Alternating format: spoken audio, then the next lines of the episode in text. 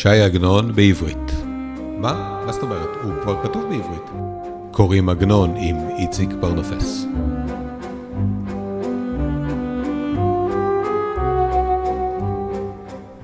עגונות, הסיפור הראשון של ש"י עגנון.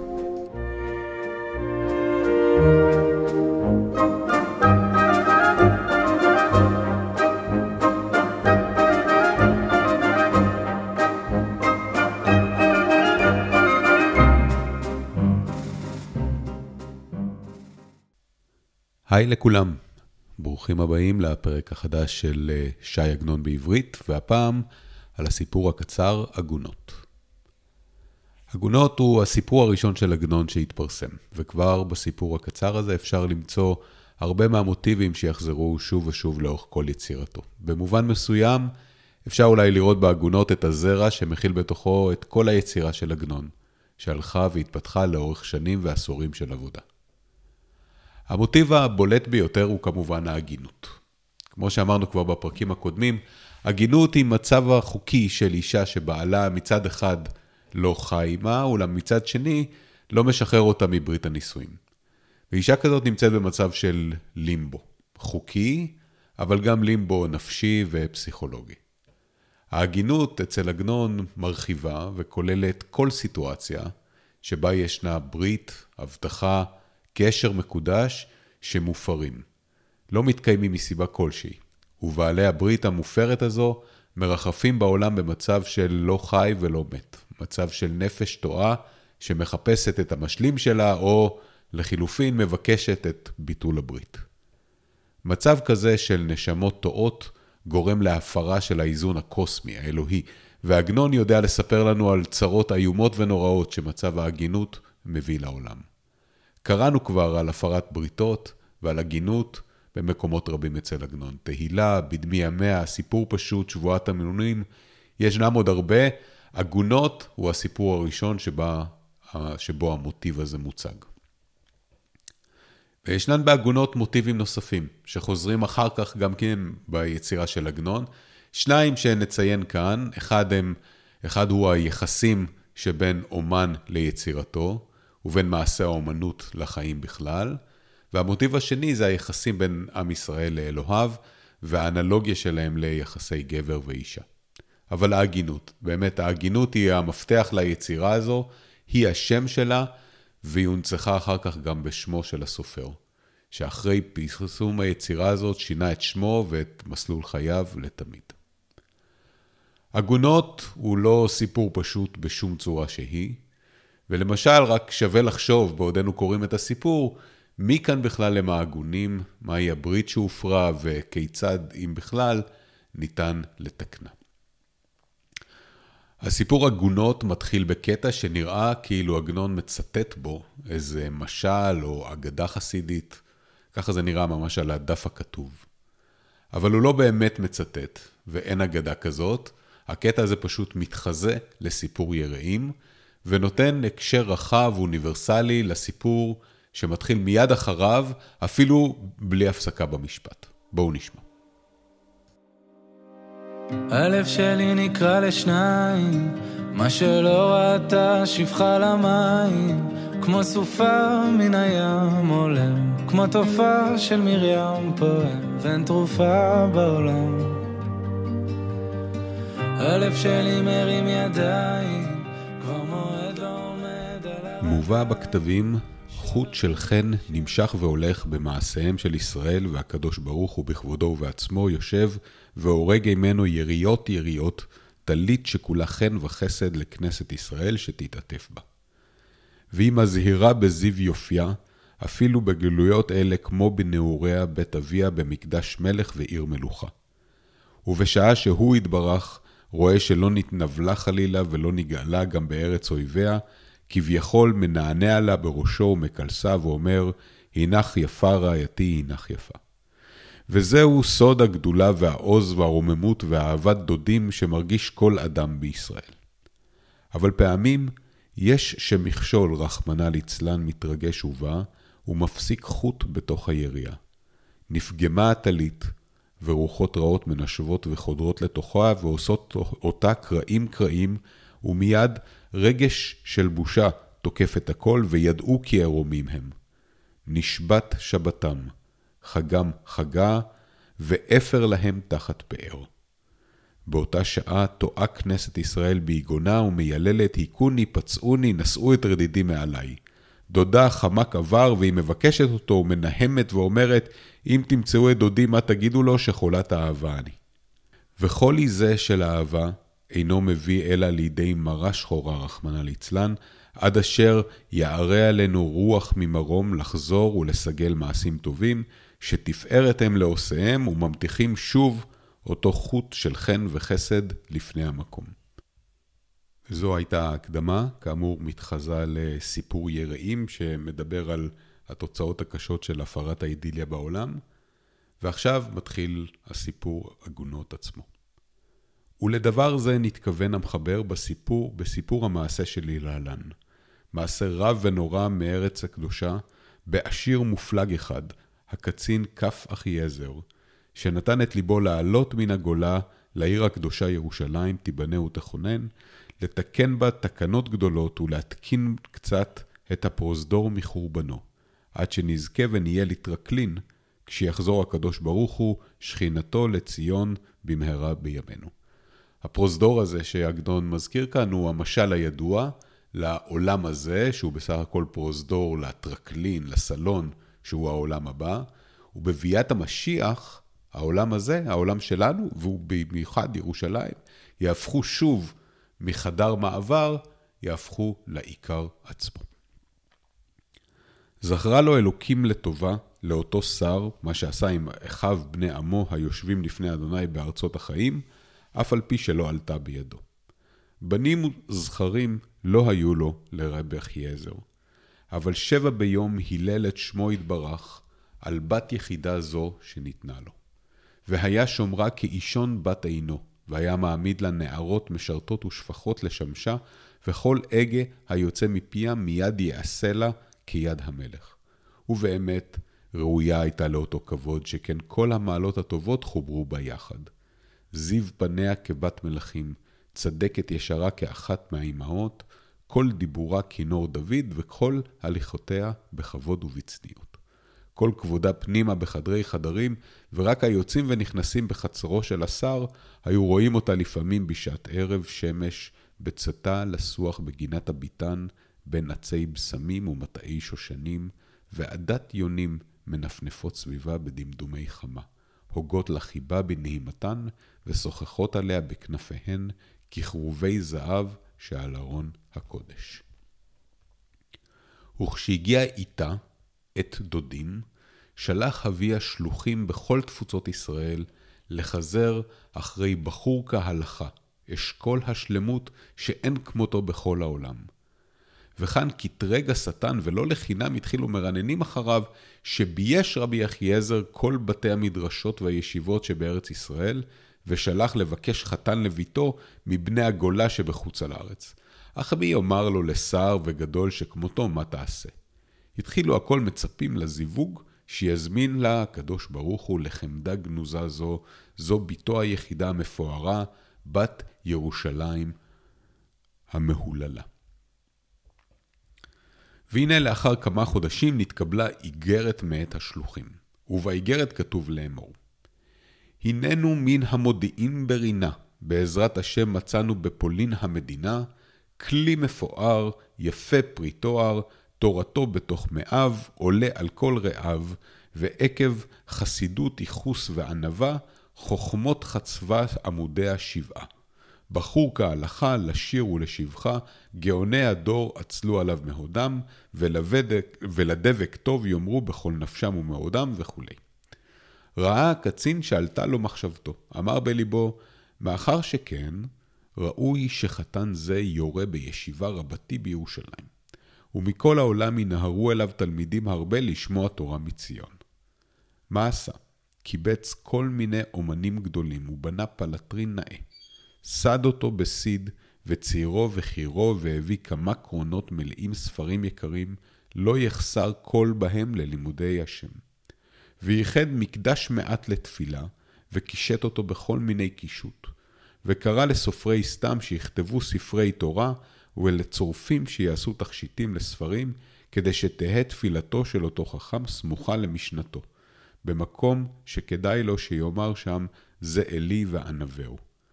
ויותר משהיה הקצין משכלל ומפאר את בית אדוני, שם את ליבו אל ארון הקודש, שיהיה מצוין ביופיו, בבחינת עין לא ראתה.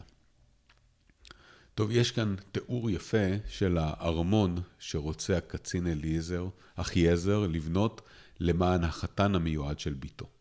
הוא רוצה לבנות פלטרין של ממש. פלטרין זה מילה ממקור יווני שמשמעותה ארמון המלך. ובתוך הארמון יבנו את קודש הקודשים, שזה ארון הקודש, שבו יאוחסנו ספרי התורה. המשפט המצוטט כאן, זה אלי וענווהו, לקוח משירת הים, ששרו בני ישראל לאחר חציית ים סוף. ענווהו זה פועל משורש נוי, כלומר, זה אלי, ואני מכבד אותו ומרומם את שמו על ידי יצירת יופי המתאים לו.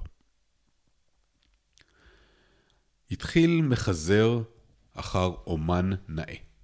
ראה בין האומנים אומן אחד מתקשר במלאכת מחשבת ביותר, בן אורי שמו. אדם זה שתקן היה וצנוע היה, בעל מלאכה פשוט לכאורה, אלא שרוח יתרה הייתה נשקפת מעיניו וממעשה ידיו. עמד ומסר לו את מלאכת ארון הקודש.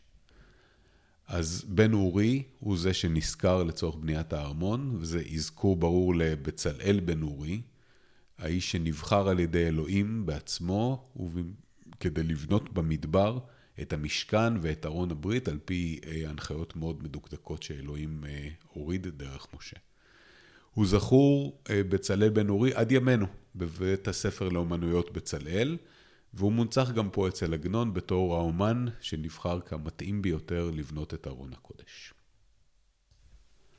מתחיל כאן פרק ב', ואנחנו זוכרים, אחיעזר, הקצין, שליחיו איתרו אה, איש חתן מיועד עבור בתו, שהיא היקרה לו מכל, ועבור אותו חתן מיועד, שמספרים עליו שהוא גדול מאוד בתורה, הוא בונה עבורו ישיבה ובית כנסת וארון קודש, ובחר את בן אורי להיות זה שבונה את ארון הקודש.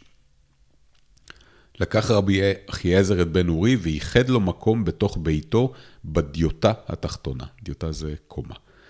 הביא בן אורי את כליו והתחיל מכין עצמו למלאכה. מיד קפצה עליו רוח אחרת. ידיו עושות במלאכה ושפתיו מרננות כל היום.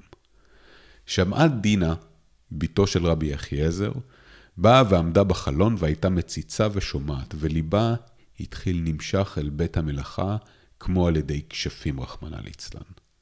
אף היא ירדה לראות את מעשה האומן, היא ונערותיה עימה, ונסתכלה בארון, ובחשה את הסממנים, ובדקה את הקישוטים, ונטלה את הכלים, ובן אורי היה עושה את מעשהו. מקציע חוליה מן התיבה ושר, מקציע ושר.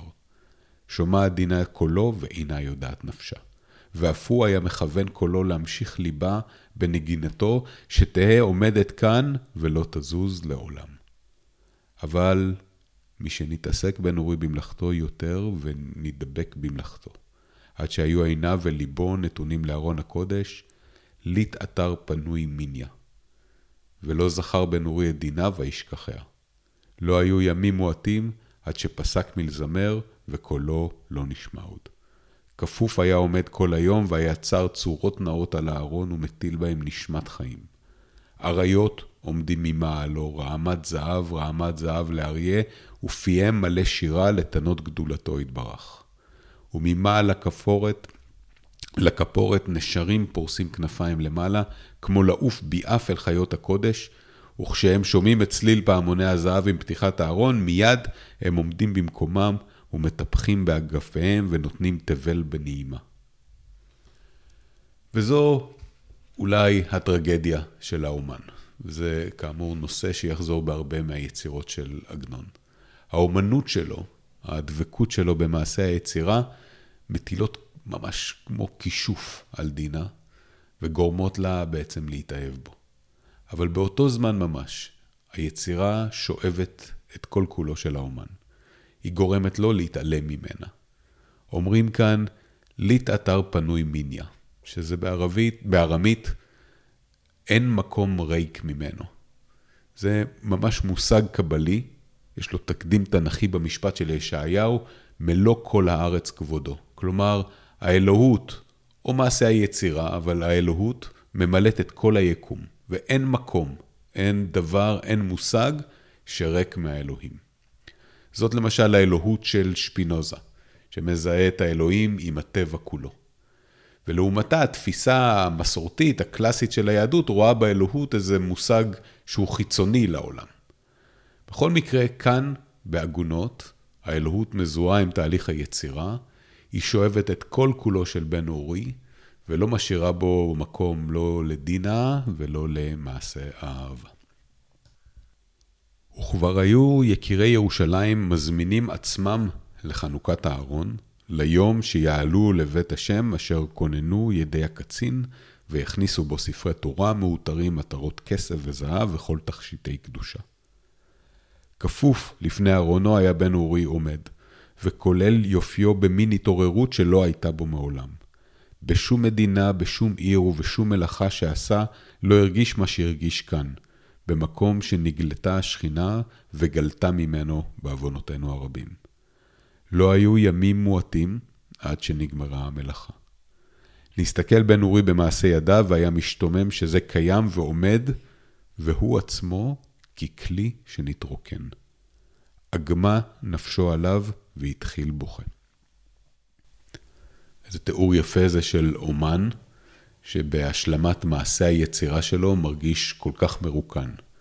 ממש במושגים מודרניים, אולי היינו חושדים בו שהוא כמעט לוקה בדיכאון שלאחר הלידה. יצא בן אורי לשאוף רוח צח בין עצי הגן כדי לחזק קצת את גבו. החמה שקעה במערב ופני הרקיע האדימו. ירד בן אורי אל ירכתי הגן, וישכב וירדם. באותו שעה יצאה דינה מחדרה. כסות לילה על גופה ועל פניה חרדה. ימים הרבה לא שמע קולו של בן אורי ולא ראתה אותו. נכנסה אצלו לראות מעשה ידיו. באה ולא מצאה הוא. עמדה דינה בחדרו של בן אורי, וארון אלוקים עומד על יד החלון הפתוח, ששם היה בן אורי עושה את מלאכתו. הלכה אצל הארון ונסתכלה בו. בא השטן והכניס קנאה בליבה. הראה לה באצבע על הארון ואמר לה, מה צבורה? מי דמים קולו של בן אורי, אם לא ארונה זה? אם שהוא מדבר עמה, דחפה ונגעה בארון.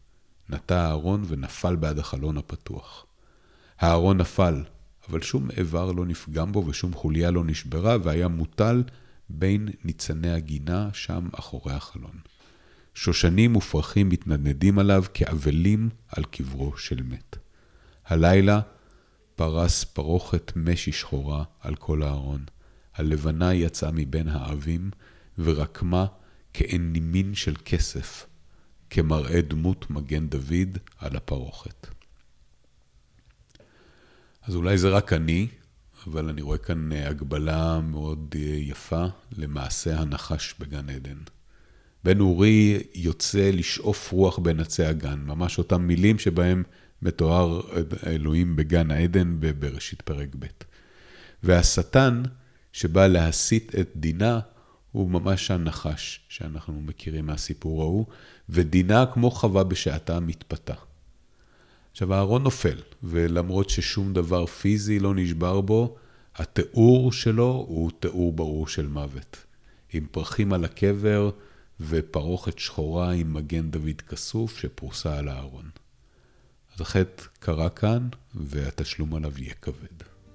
הלב שלי מרים ידיים, כבר מועד לא עומד על הרגליים, שבר כלי שאין בו כבר מה, והשמיים הם לי חומה, חבור בתוך הים בים. התחיל פרק ג', ואנחנו זוכרים ש... אחיעזר ודינה עדיין בעצם מחכים לחתן הזה שאמור להגיע מפולין, ובזמן הזה שהם מתכוננים לכבודו, קרה סיפור ההתאהבות של דינה, שנגמר אה, כרגע, עומד במקום לא טוב, אחרי שהיא דחפה את הארון בגלל פיתויי השטן, בן אורי עצמו נעלם, נרדם שם בגן. בואו נראה מה קורה עכשיו. על משכבה בלילה דינה שוכבת וליבה ער. גדולה רעתה וחטאתה מי יישאנה. כבשה דינה פניה בכסת מרוב צער ובושה. היכה תישא עין למרום לבקש רחמים. קפצה דינה מעל מיטתה והדליקה נר במנורה, ומן האספקלריה, כלומר מן המראה, הגדולה הבהיקה כנגדה בבואה של נרה. אספקלריה זו של אמה הצדקת הייתה, ולא נשתייר בה ממאור פניה ולא כלום. עכשיו אם תעמוד היא לפניה, אינה מראה לה אלא פניה פני חוטאת ופושעת. אמי אמי מצייק ליבה בקרבה ואין עונה. עמדה דינה והלכה אצל החלון והניחה את ראשה על שמאלה והציצה לחוץ. ירושלים, הרים סביב לה, ורוח באה ויורדת ומנשבת לתוך חדרה, ומכבה את הנר, כמפני החולה שיישן. ומסתבכת בשערותיה ומסלסלת על קודקודה, ומביאה עמה נגיעות ערבות מעין נגינות בן אורי. היכן הוא? בין עצי הגן שוכב בן אורי ככינור שניתקו נימיו ופרחו מנגינותיו. ואהרון מוטל בחצר. שר של לילה פרס את כנפי אפלוליתו, והאריות והנשרים שעל גבי הארון מתכסים בצלליו. לבנה זכה יצאה מבין העננים, ולבנה שנייה לה עולה כנגדה מן הבריכה שבגינה, והן עומדות זו כנגד זו כשני נרות של שבת. למה היה אהרון דומה באותה שעה? לאישה שפורסת כפיים בתפילה, ושני שדיה אלו, שני לוחות הברית, מתנשאים עם ליבה בתפילה לפני אביה שבשמיים. ריבונו של עולם, נשמה זו שנפחת בו, הוצאת מקרבו. ועכשיו הרי הוא מוטל לפניך כגוף בלי נשמה, ושם דינה, נשמה כשרה זו, אזלה ארתילתה. עד מתי תעגנה הנשמות שבעולמך, ושירת היכלך תהגה נחיים. יש המון דברים להתעכב עליהם בפסקה הזאת שקראנו. למשל, התפקיד היפה שמשחק הטבע פה. הרוח שמכבה את הנר ומשחקת בסערה של דינה ממש כמו אימא שמנחמת את ילדתה. והלילה, שר של לילה, שפורס כנפי אפלולית ומכסה על הכל. והירח והשתקפותו בבריכה שמדבים שני נרות של שבת. אבל אני רוצה לדבר כאן במיוחד על המשפט שסוגר את הפסקה. דינה מתוארת כנשמה שאזלה ארתילתה. בארמית פירוש הביטוי הוא הולכת עירומה. אזלה זה הולכת וארתילתה מאותו שורש כמו מעורטלת. אבל הביטוי הספציפי נמצא בשימוש בעיקר בספרות הקבלה, ושם מתוארות נשמות דאזלין ארטילאין, נשמות שאין להן גוף.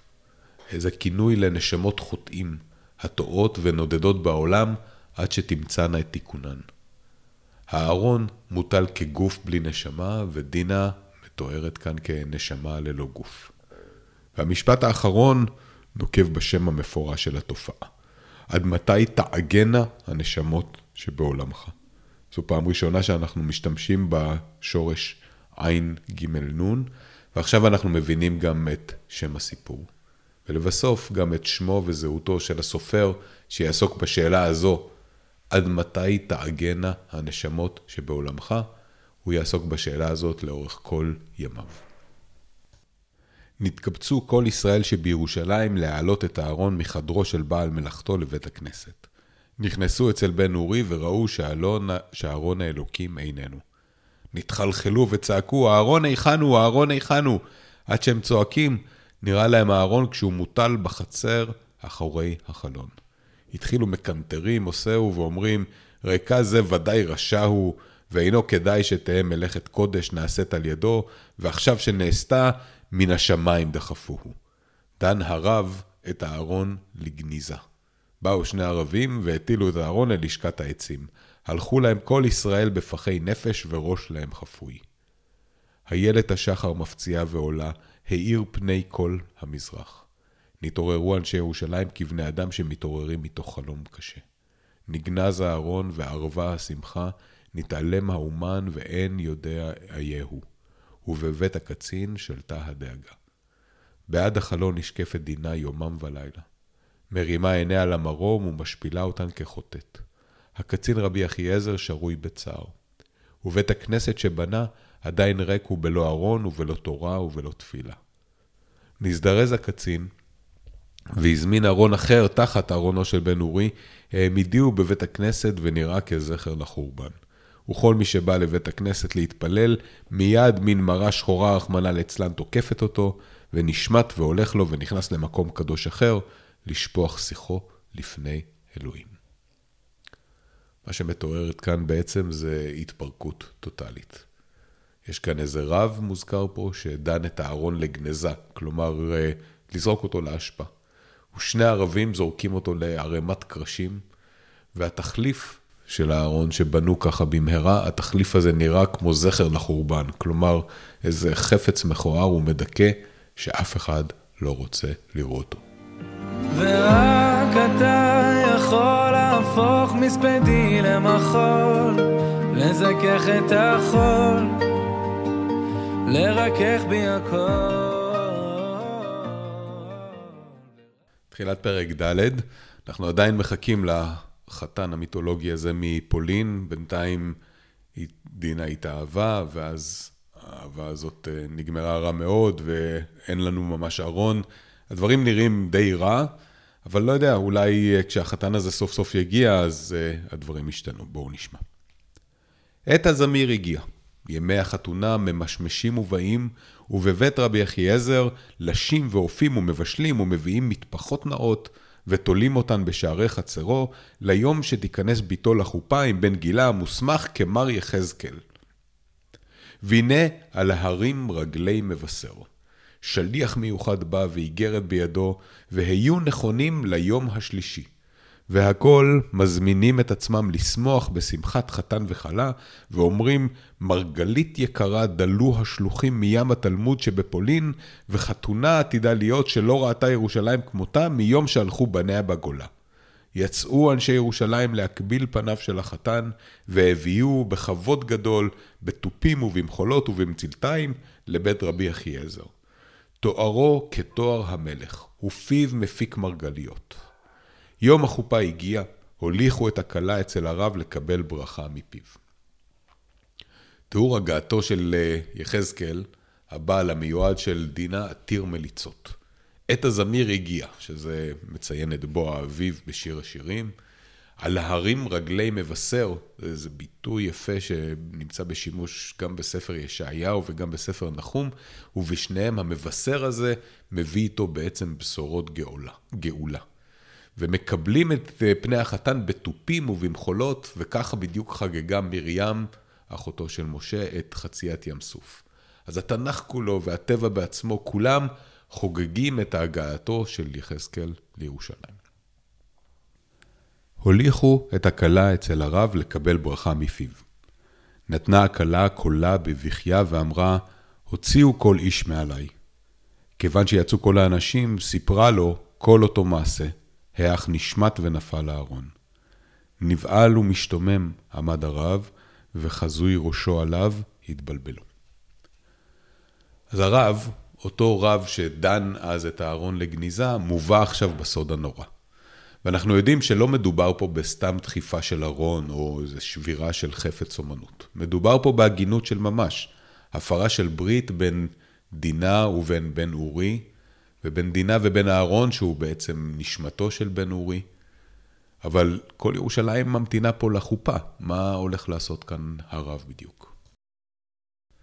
נבהל ומשתומם עמד הרב וחזוי ראשו עליו והתבלבלו. אבל משום כבוד הכלה ביום סליחה ומחילה שלה, דיבר על ליבה דברים של תנחומים. אמר לה בתי, חכמינו זיכרונם לברכה אמרו, כיוון שנשא אדם אישה, עוונותיו מתפקקין. איש לא נאמר אלא אדם. מכאן אחד האיש ואחד האישה שנשאו, הקדוש ברוך הוא מוחל על עוונותיהם. שמא תאמרי העוונות מתפקקין, ומה יעשו הבנות שלא זכו למצוות הרבה, אלא דבר גדול מסר להן שמו יתברך, ומהו?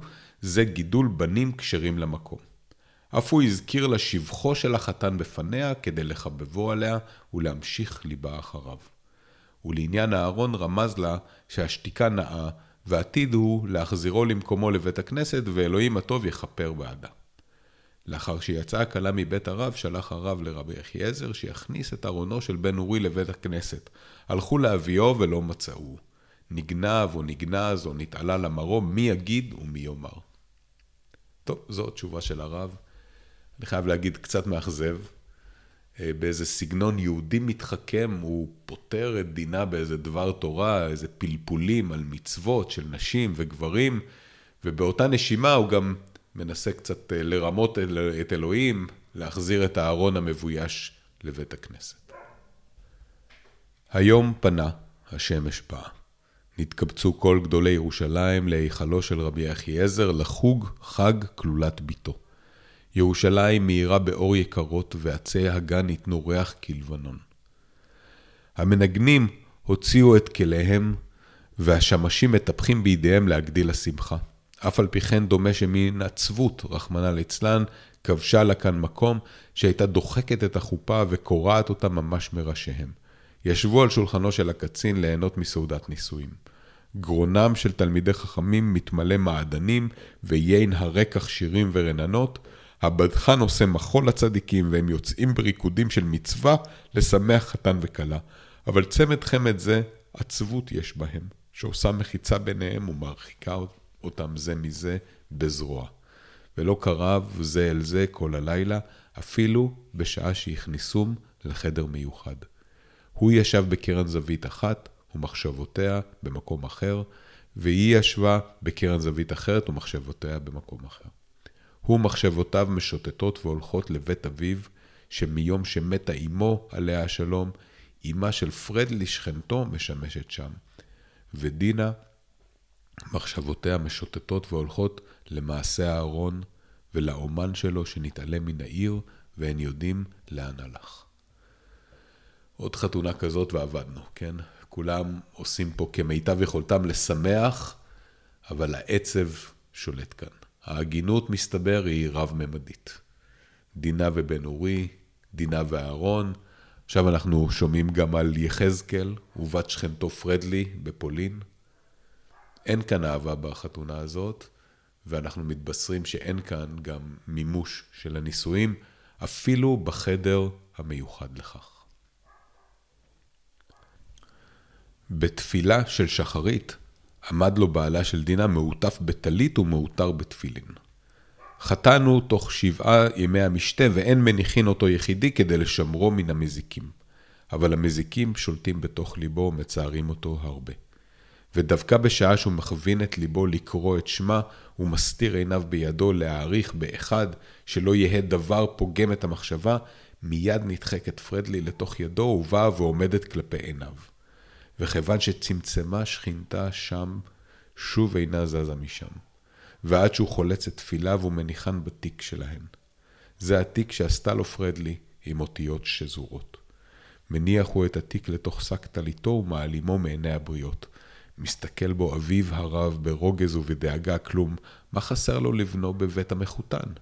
אם עושר, הרי עושר וגדולה. אם אישה, הרי יש לו אישה נאה וחסודה. אם דירה, הרי דירה כהיכל המלך, והיכן הרחבת הדעת שלו. נכנסו לסעודה וברכו שבע ברכות, והושיבו חתן וכלה זה בצד זו, סמוכים הם זה לזה, וליבותיהם רחוקים זה מזה. במשנה, במסכת ברכות, יש ביטוי מפורסם.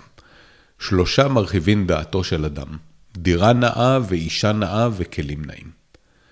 נתעלם שנייה מההחפצה הבוטה הזאת של נשים, שמושווים בתלמוד לדירה בבבלי ולריהוט מטולמנס, אבל המצוקה של הזוג המושלם הזה, של יחזקאל ושל דינה, המצוקה הזאת מבלבלת ומכעיסה את כל הסובבים אותם. בפרק ד' ראינו שהגיע סוף סוף החתן וראינו את החתונה, אבל אנחנו מתחילים להבין שגם החתונה הזאת לא הולכת לתקן פה את המצב. זה פרק ה'. ולעולם לא נתקרבו. הכוונה היא כמובן לדינה וליחזקאל. ולעולם לא נתקרבו. חודש נכנס וחודש יוצא, תלמידים הרבה נתקבצו לשמוע תורה מפי רבי יחזקאל, והישיבה נתמלאה למודי השם. תורת חסד על לשונו וכל פשט וכל דרש וכל רמז שהוא מפיק מפיו מאירים באורה של תורה. אבל תוך כדי תורתו מתכווץ ליבו ביגונו, כאילו כפוי טובה הוא חס ושלום שזכה לעלות לארץ הקדושה. ונינה יושבת בודדת ודוממת, פעמים שהיא יוצאת לשעה קלה ובאה לזווית זו שהיה בן אורי יושב ועוסק במלאכת הארון, והיא מסתכלת בכלים ובסממנים שהעלו אבק.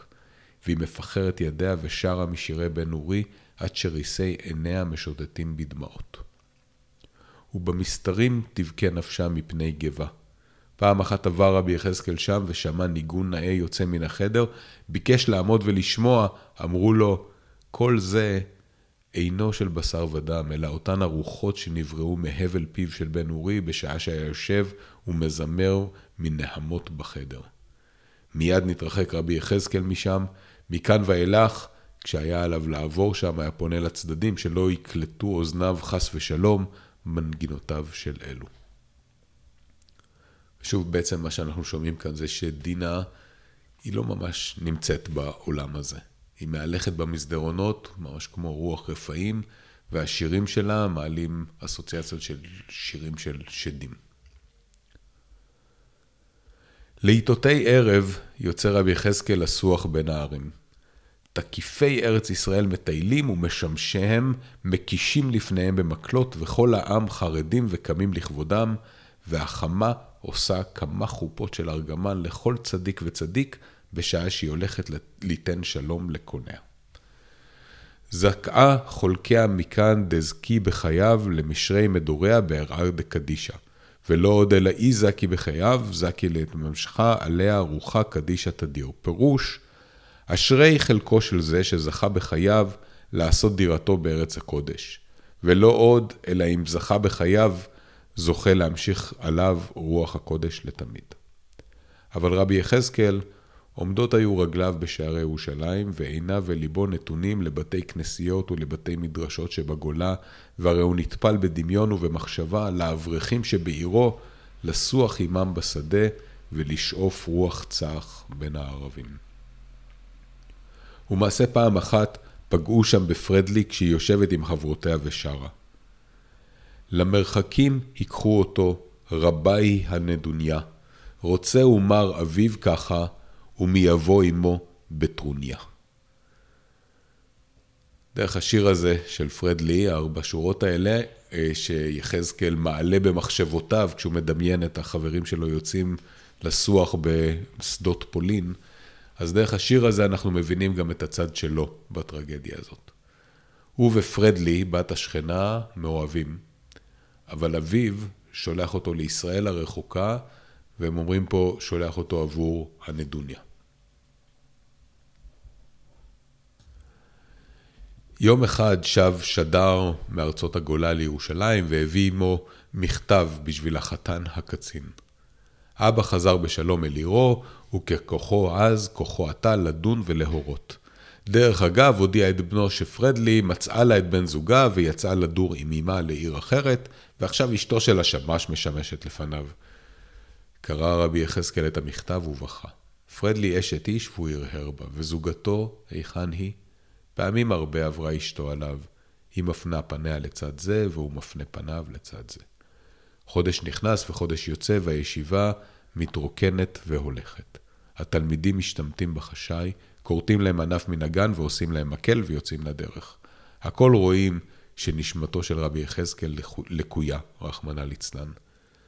ראה רבי יחייזר שאין הברכה שרויה במעשה ידיו, ושהסיווג, ושהזיווג לא עלה יפה, והכיר שאין זה זיווג. עמד הזוג לפני הרב ועיניהם למטה. גט כריתות, מוסר רבי יחזקאל לאשתו. וכשם שלא נסתכל בה בשעת נישואין, כך לא נסתכל בה בשעת גירושין. וכשם שלא שמע דינה את קולו בשעה שאמר לה הרי את מקודשת, כך לא שמע עכשיו הרי את מגורשת. אמרו רבותינו זיכרונם לברכה, כל המגרש אשתו ראשונה, אפילו מזבח מוריד עליו דמעות. וכאן כבר הוריד המזבח דמעות בשעה שנישאה. לא יצאו ימים הרבה עד שיצא רבי יחייעזר עם בתו מירושלים. לא עלתה לו ישיבתו, לא עלו לו תיקוניו. יצא בבושת פנים וברוח נכיה. ההיכל נסגר, הישיבה נתרוקנה, ומניין זה, שהמתלקט לבית הכנסת לכבודו של הגביר, לא בא להתפלל אפילו מנחה ראשונה. כל הסוגריים שנפתחו לאורך כל הסיפור, כל הסוגריים האלה נסגרות עכשיו. התלמידים של רבי יחזקאל נוטשים אותו, אותו רב זה שדחה את הארון וזה ששכנע את אה, דינה להינשא וחיתן אותם, הוא זה שעכשיו מבצע את טקס הגירושים. הרי את מקודשת הפך להרי את מגורשת, והקצין רבי אחיעזר וביתו דינה עוזבים את ירושלים. ולכאורה זה סוף הסיפור. ויש לסיפור עוד פרק אחד קצר, שאין בו לא את דינה ולא את יחזקאל ולא את אחיעזר, והכוכב של הפרק האחרון הזה, פרק ו', הוא הרב, שעם כוונה או בלי כוונה הוא שותף משונה לעבירות שנעשו כאן. בואו נקרא. ובאותו הלילה, בשעה שישב הרב ולמד, נתנפנם על גבי הגמרא. ראה בחלומו שנגזר עליו גלות. בבוקר היטיב את חלומו וישב בתענית כל היום. לאחר שטעם קמעה וחזר למשנתו, שמע כמין קול. הגביה ריסי עיניו וראה את השכינה בדמות אישה נאה כשהיא עטופה שחורים, ועדיה אין עליה, והיא מניעה, מנידר עליו את ראשה בצער. ננער הרב משנתו וקרא ובכה וחזר והיטיב את חלומו, וישב בתענית כל היום וכל הלילה, ובלילה עשה שאילת חלום. הראו מן השמיים כמה דברים המכוסים מן העין, נשמות תוהות ומגששות מתוך עוגמת נפש, ומחזרות אחר זיווגן. הציץ והביט וראה את בן אורי, אמר לו, בן אורי, אמר לו בן אורי, מדוע גירשתני מהסתפח בנחלת אלוהים? אמר הרב, הקולך זה בני בן אורי? מיד נשא הרב קולו ובכה. נתעורר הרב מתוך בכי וידע שדברים בגו. נטל ידיו ולבש את בגדיו, ולקח מקל ותרמיל וקרא לרבנית ואמר, בתי, אל תבקשיני, חובת גלות נתחייבתי לתקן עגונות.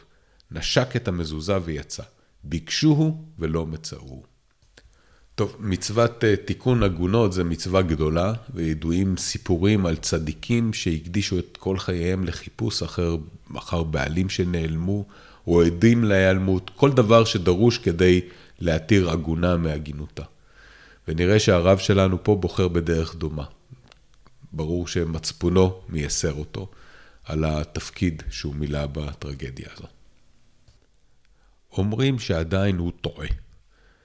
הוא מעשה בשדר זקן שנתגלגל לבית מדרש אחד שבגולה, לילה אחד נתנמנם. שמע מתוך שנתו כאין צעקה.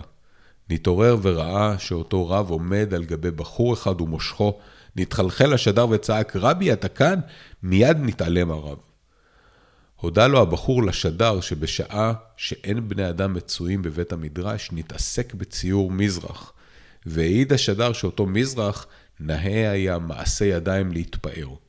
וכשנשתקע הבחור בציורו, עמד לפניו פתאום זקן אחד ומשכו בגלימתו ולחש באוזניו, בוא נעלה לירושלים. ממש נראה שהרב הזה מסתובב שם בגולה, נכנס לכל מיני בתי כנסת ומחפש את בן אורי. הוא מאתר אומנים גדולים, מנסה לשכנע אותם לעלות איתו לירושלים. מכאן ואילך התחילו הרבה מספרים שאותו רב סובב הולך בעולם התוהו, רחמנא ליצלן. ושמענו כמה מעשיות נוראות ונפלאות בעניין זה, ושמענו מפי רבי ניסים, זיכרונו לברכה, שסבב כמה שנים בכל הארצות, שהיה אומר, אראה בנחמה אם לא ראיתי אותו כשהוא מפליג בים הגדול על פשטי טלה בנחמה אדומה ותינוק בחיקו. ואף על פי שאותה שעה שראיתיו בין השמשות היה, הייתה נשבע אני בנקיטת חפץ שהוא הוא ולא אחר, אלא אותו תינוק אינני יודע מיהו. כעת יאמר שהוא סובב הולך בארץ הקדושה. הגדולים מפקפקים בדבר ויש מהם שמלגלגים, אבל תינוקות של בית רבן אומרים שפעמים בערבים מזדמן להם זקן אחד, מתקרב להם ומציץ לתוך עיניהם והולך לו. ומי שיודע אותו המעשה שסיפרנו לאל, אומר שזקן זה אינו אלא אותו הרב. ולאלוקים פתרונים. וכאן הסיום, ונראה שבעצם, בנוסף לכל ההגונים שדיברנו עליהם בסיפור הזה, לדינה ובן אורי, דינה ויחזקאל, יחזקאל ופרדלי, נוסף לנו פה בסוף עוד הגון אחד. הרב הזה שנעלם, מסתובב בעולם, חצי חי, חצי מת, אשתו נשארה עגונה בביתה. בפתיח של הסיפור נאמר שישנה רק דרך אחת להחזיר את ההרמוניה לעולם, וזה לחזור ולסגל מעשים טובים שימתחו שוב חוט של חן וחסד לפני האלוהים. והסיפור העגונות, כמו שהוא מסתיים פה, נראה שהגיבורים עדיין לא הצליחו לעשות זאת. הלב שלי נקרא לשניים, חציו השם וחציו לשם שמיים, כמו סופה מן הים עולם, כמו תופעה של מרים פועם, ואין תרופה בעולם ללב. ורק אתה יכול להפוך מספדי למחול, לזכך את החול, לרכך בי הכל.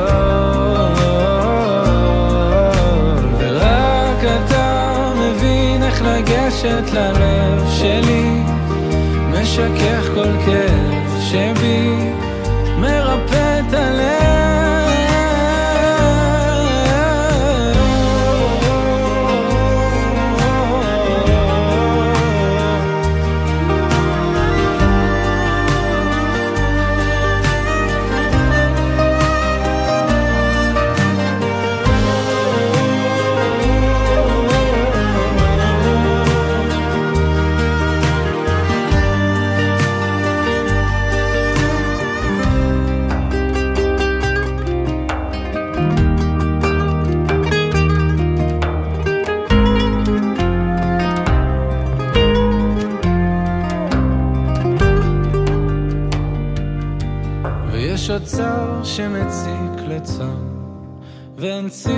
שיצעק לצור.